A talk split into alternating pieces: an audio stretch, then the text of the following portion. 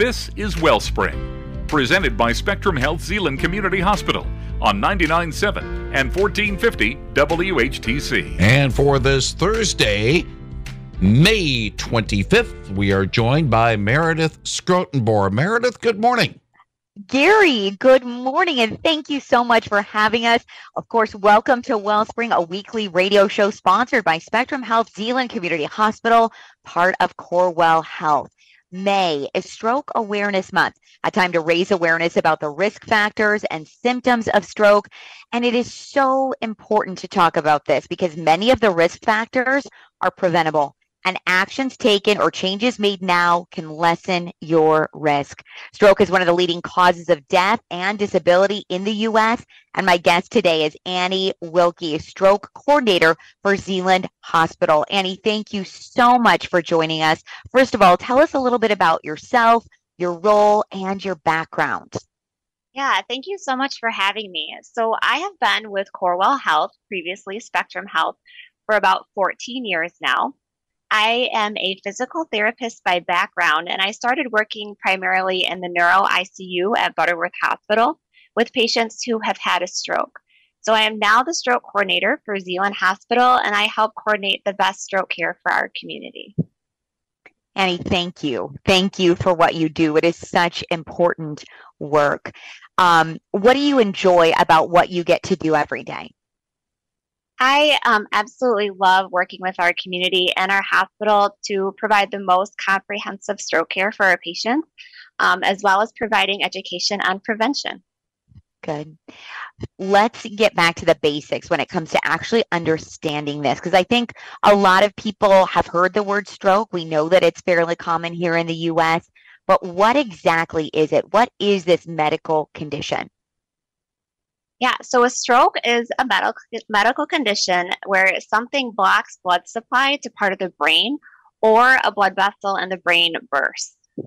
And what usually causes a blockage or a burst? What kind of conditions need to be present for something this dramatic to happen? So sometimes there's fatty deposits in the arteries that can break off and they travel to the brain. Or sometimes blood flow from like an irregular heartbeat can form a clot. And oftentimes uncontrolled high blood pressure can cause that blood vessel to burst, or one that's a little bit weak to start leaking. Okay. And we know there are different types of strokes. Annie, can you tell us about those? Sure. So there are two main types of stroke. The first type of stroke is an ischemic stroke, and this is when something is blocking blood flow to the brain, and this is actually the most common type of stroke. But the other stroke is called a hemorrhagic stroke, and this is when like leaked blood in the brain puts too much pressure on the cells and starts to damage brain cells. How do we prevent this, Annie? We want to know, what are the risk factors for stroke? Yeah, so there are a lot of things that we can control. Some of them include smoking, high blood pressure, high cholesterol, diabetes, sometimes, lack of physical activity. And there's some things like gender, age, and race. Sometimes our family history puts that a little bit of higher risk factors for us. So all things to be aware of, some we can control and some that are hereditary.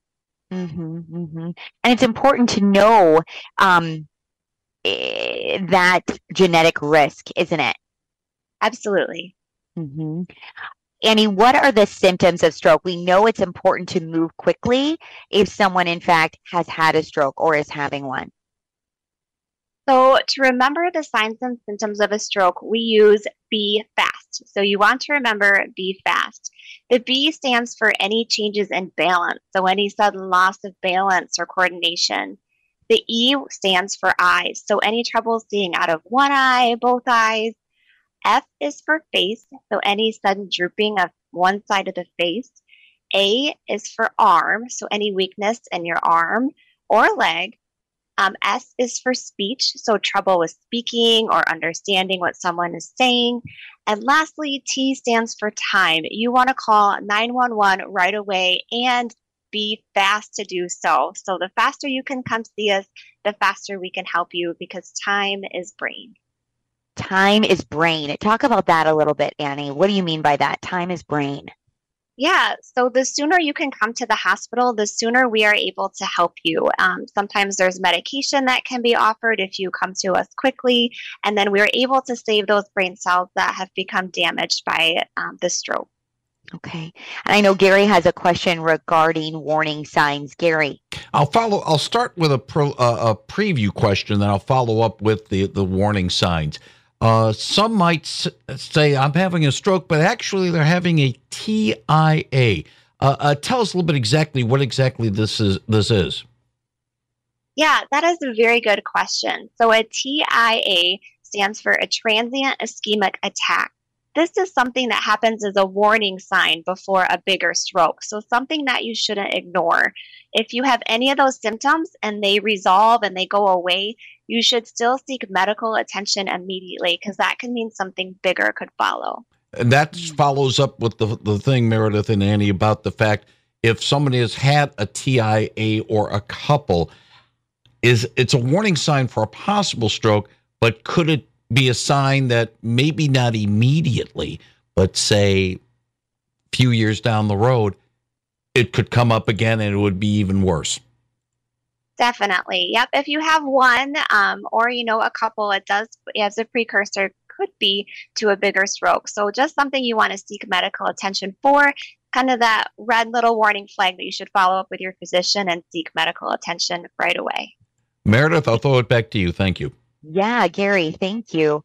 Annie, as we talk about symptoms of stroke, sometimes they're not as easily identified. Tell us why. Yeah, absolutely. So sometimes you can have stroke symptoms that might not be so straightforward, and sometimes they can present as dizziness, nausea or vomiting, a really, really bad extreme headache, difficulty with coordination, or even swallowing. And a few of these symptoms have to do with a stroke that's in the very back of the brain that can oftentimes be hard to identify. So if you have any of those symptoms, again, it's very important to seek medical attention. So when in doubt, please come see us. Any question for you regarding, if someone is presenting with symptoms, what should you do? It's call 911, right? Absolutely. You want to call 911. Always call 911. That is the way to receive the quickest medical attention for a stroke. So, Annie, I have a follow-up question. As I play out this scenario kind of in my mind's eye, is there any merit in, if an individual is having a stroke, having somebody else drive them to the ER? Or is it get the ambulance there as fast as possible because they can start administering care? Yeah, that is a very good point. So yes, you want to call 911 right away. Don't call your neighbor, call 911 first, because they can help start the process of that medical care right away en route to the hospital. So right. Mm-hmm. Okay. As we think about how important time is and getting that attention quickly. Talk about that need to act quickly. You've got some really interesting statistics, Annie, in regards to brain cells.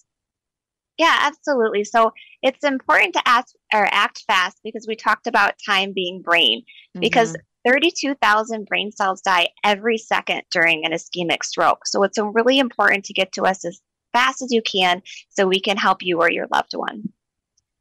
Annie, talk us through what happens at Zeeland Hospital if someone comes into the ER with stroke symptoms. What does that look like? How quickly is the team moving? When you arrive with stroke symptoms, the team moves very, very quickly. You would be rapidly assessed by the nurses, the doctors. The next step would be you would go for a head CT, and then there would be discussion if there's any medication or next steps to help stop the progression of stroke. Okay. Zeeland Hospital received primary stroke certification by the Joint Commission, and that sounds very impressive, and it is. Tell us more about what this designation means. It is very impressive. So being a primary stroke center means that we have and provide the most up-to-date evidence-based practice for our stroke patients. We use the guidelines from the American Heart Association to help develop all of our policies and procedures. So that means we have a big team of experts to help take care of you. We are part of a large system, so we work really closely with our Grand Rapids Comprehensive Stroke Center. So we can also assess, diagnose, and treat strokes and transfer to a different level of care if needed. I think that's a wonderful point, Annie, the fact that we are part of a large system as Corewell Health and have access to those additional resources to give our patients the very best care possible. I think that's a wonderful point. Mm-hmm. I know the hospital recently received national recognition for its commitment to provide high-quality stroke care from the American Heart Association. Tell us about that too, Annie. Yeah, absolutely. So that's correct. We received from the American Heart Association what they call the Silver Quality Award with Target Stroke Honor Elite Plus. Sounds super fancy, and it is, but we are honored to work with our type 2 diabetes and stuff as it relates to stroke. So an honored award to get from the American Heart Stroke Association. Yeah. Annie, I think it's so important for us, as we think about our listeners today. What advice do you have for action that they can take now to try to limit stroke risk? What are things that we should all be doing to try to keep that risk low?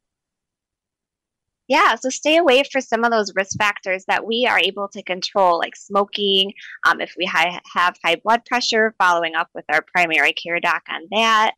Staying active and exercising regularly can really help as well. If you have any of those risk factors, reach out to your doctor and talk about a plan of, moving forward, how to best prevent any type of stroke. Mm-hmm. When we do have a patient who suffers a stroke, Annie, what does life look like for them on the other side of the stroke? What kind of rehabilitation can they go through to try to thrive again? Yeah, so depending on the type of stroke you have and the severity of symptoms, Corewell Health offers a variety of rehabilitation places to continue to work on recovery after a stroke. And so we offer those resources available. So recovery can look different for each person, but recovery is possible. Mm-hmm. And we have a lot of great stories of those recovering after a stroke. So be fast and seek us immediately. Absolutely. Annie, is there anything else that you would like to share with our listeners today about stroke education, stroke prevention, stroke awareness?